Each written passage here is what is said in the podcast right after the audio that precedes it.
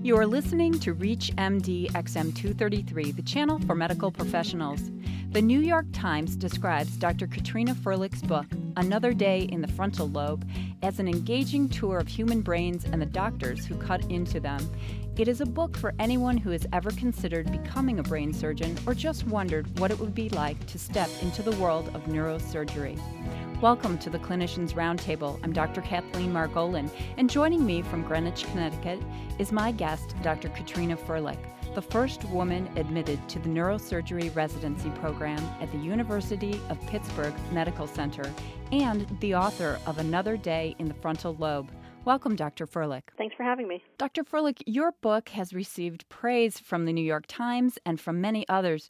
What inspired you to write a book about your experiences as a neurosurgery resident? Well, one of the main things was that I kept a journal during my seven years of neurosurgery training. So as I would go on rounds or be on call, I would I would have these three by five cards that I would keep in my white coat pocket.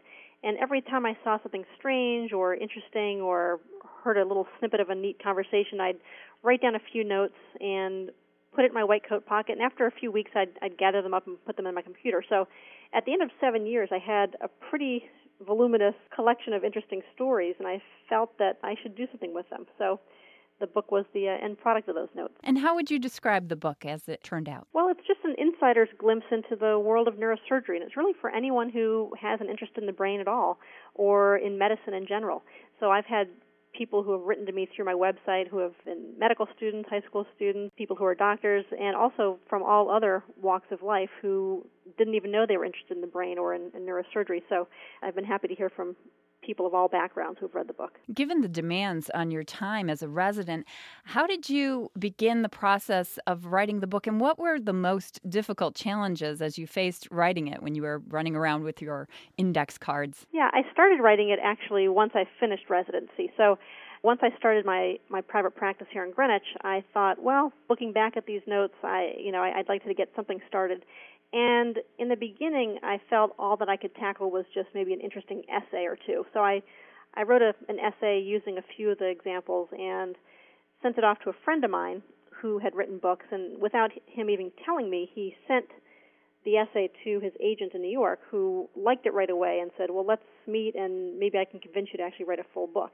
So she then kind of helped me through the uh, proposal process, which is kind of like a business plan to get a book started. And ended up shopping that proposal around, and there were several people who were interested in seeing me write the whole book. So that that's what kind of got me started, realizing that there was the interest out there. That was the beginning. Now, you know, back to the challenges. You asked me about the challenges. The, the hardest part was stringing all the ideas together and organizing it into chapters. I, I had all the the stories in front of me, but actually organizing seven years of of random anecdotes was was kind of a challenge. And you didn't really push so much to have this published. It sort of came to you. Partly. I mean, I, I always loved writing, so the idea of writing a book, you know, was in the back of my mind. But certainly, I, I wasn't thinking of doing it right after I finished residency. But once I realized how much interest there was, that what that's what really inspired me. And I realized, wow, people really would like to hear about these stories, and I might as well get them out there.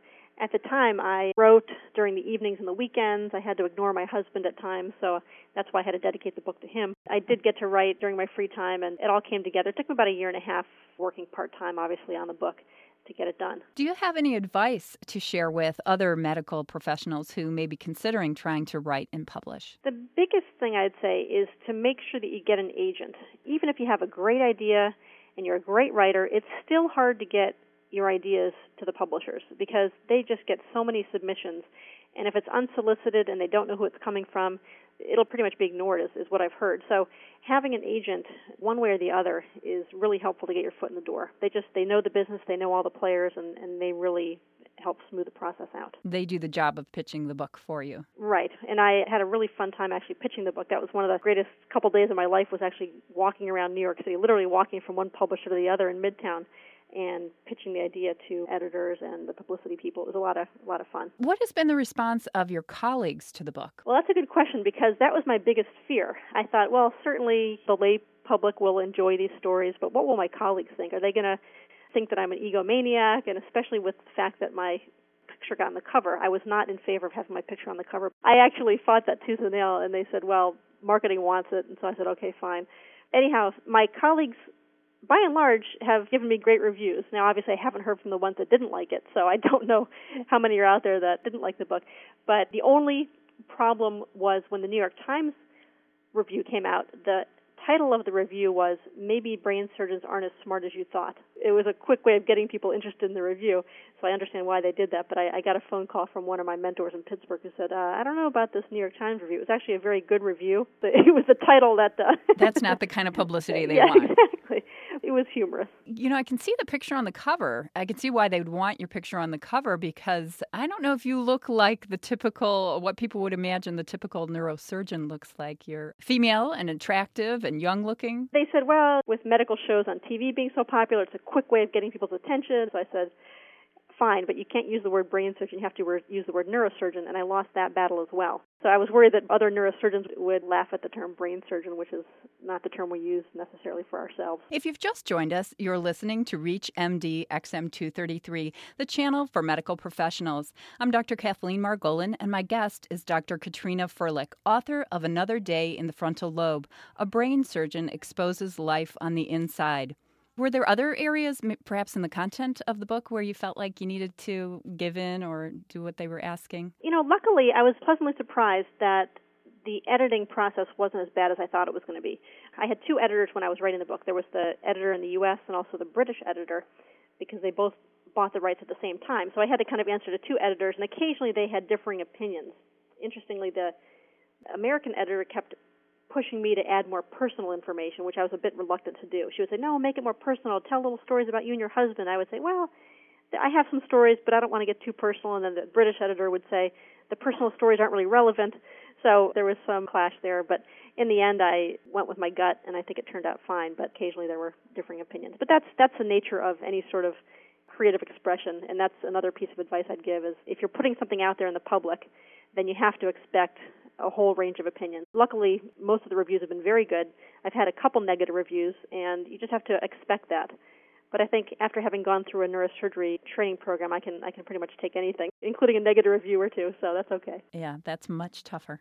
As the first woman in your residency program and one of very few women in your field, were you hoping to inspire and encourage other young female physicians to consider specializing in neurosurgery? It wasn't my primary goal. I'm, I'm certainly thrilled when I get comments like that, you know, from young women who say, "I'm inspired. I wasn't considering a surgical specialty, but now I'm inspired to try." I am really happy when I see that. I have to be careful about that because surgical specialties aren't for everybody, and so I don't want to paint too rosy a picture. And I do feel that I painted both the pros and the cons in, in my book, which was my which was my goal.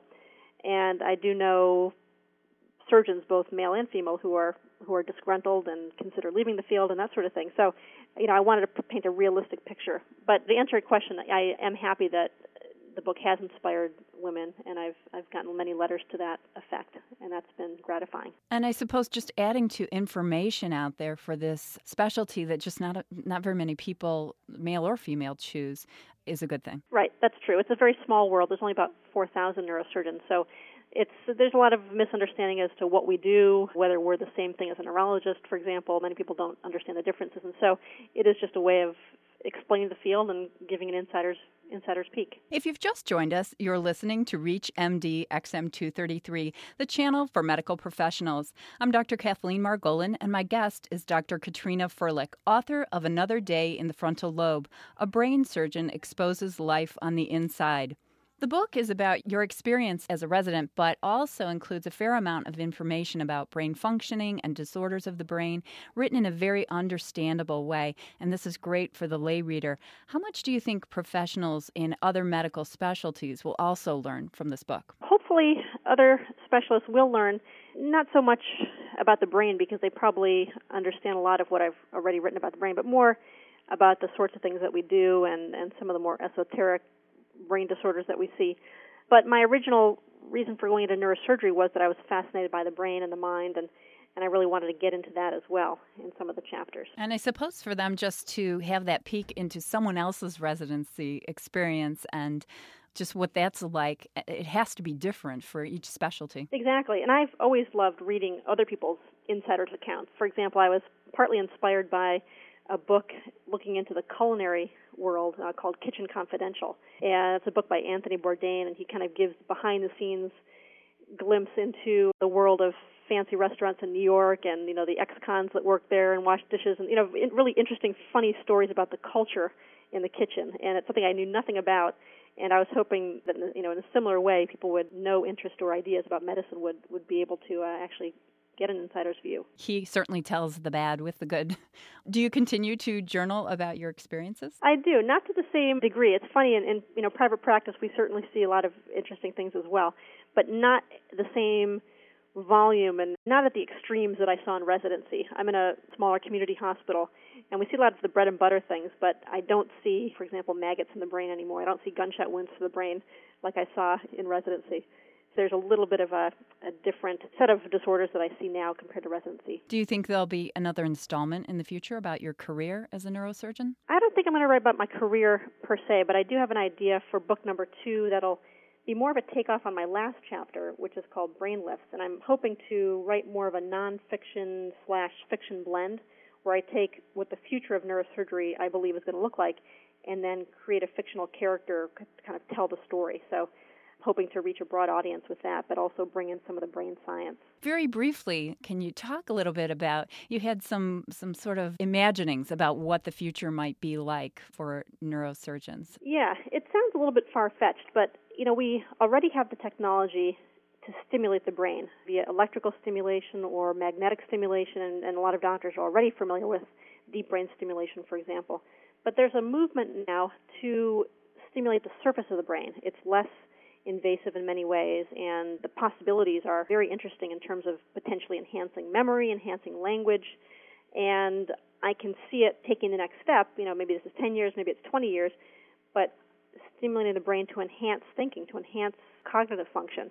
And it sounds far fetched, but it really isn't because we have the technology, and it's just a matter of obviously working out the ethics and all the other mess that would go along with that. But I think it is technically possible. And if you write this in the form of fiction, you don't have to worry about the messy parts of the ethics but I would like to brainstorm about what what that future might look like and all the complicating factors that would ensue. It is kind of an interesting, brave new world to think about. I agree. I think you'll have a very interesting book on your hands. We'll look forward to reading that. Thank you for listening to the Clinicians Roundtable on ReachMD XM233, the channel for medical professionals. I'm Dr. Kathleen Margolin, and my guest has been Dr. Katrina Firlik, clinical assistant professor at Yale University and author of Another Day in the Frontal Lobe. A brain surgeon exposes life life on the inside.